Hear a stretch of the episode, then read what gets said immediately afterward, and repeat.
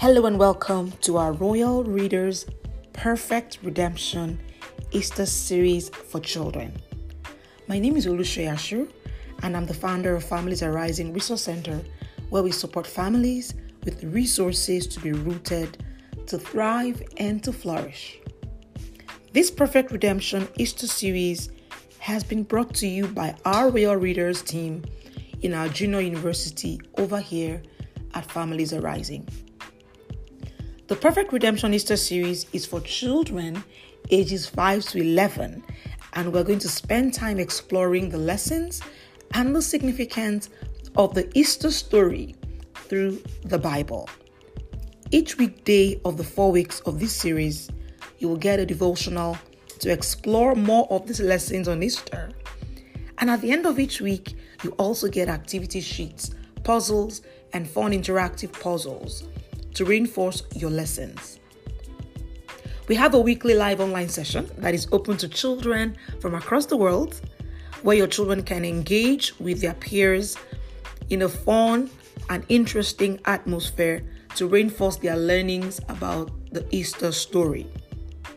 To get full access to all of our Easter resources for you and your child, visit our resource page on our website for our Easter series at familiesarising.org slash Easter devotional.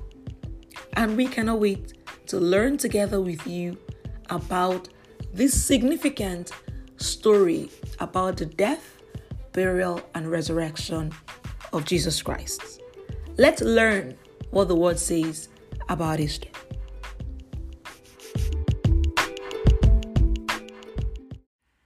Hello, and welcome to the Perfect Redemption Easter Devotional for Kids. Week 2 Precepts, Day 1 The Greatest in the Kingdom. Matthew chapter 18, verses 1 to 5. Children are naturally humble, obedient, joyful, and forgiving.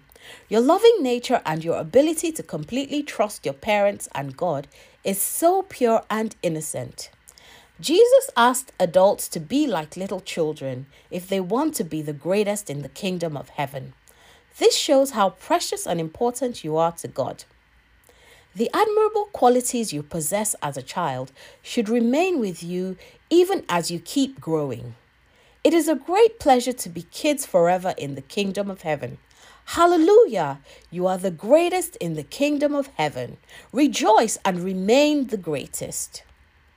Memory verse Therefore, whoever takes the lowly position of this child is the greatest in the kingdom of heaven. Matthew chapter 18, verse 4. Word of the day Status, position or rank in relation to others. Say and pray, Lord, help me remain humble as I grow up in Jesus' name. Amen.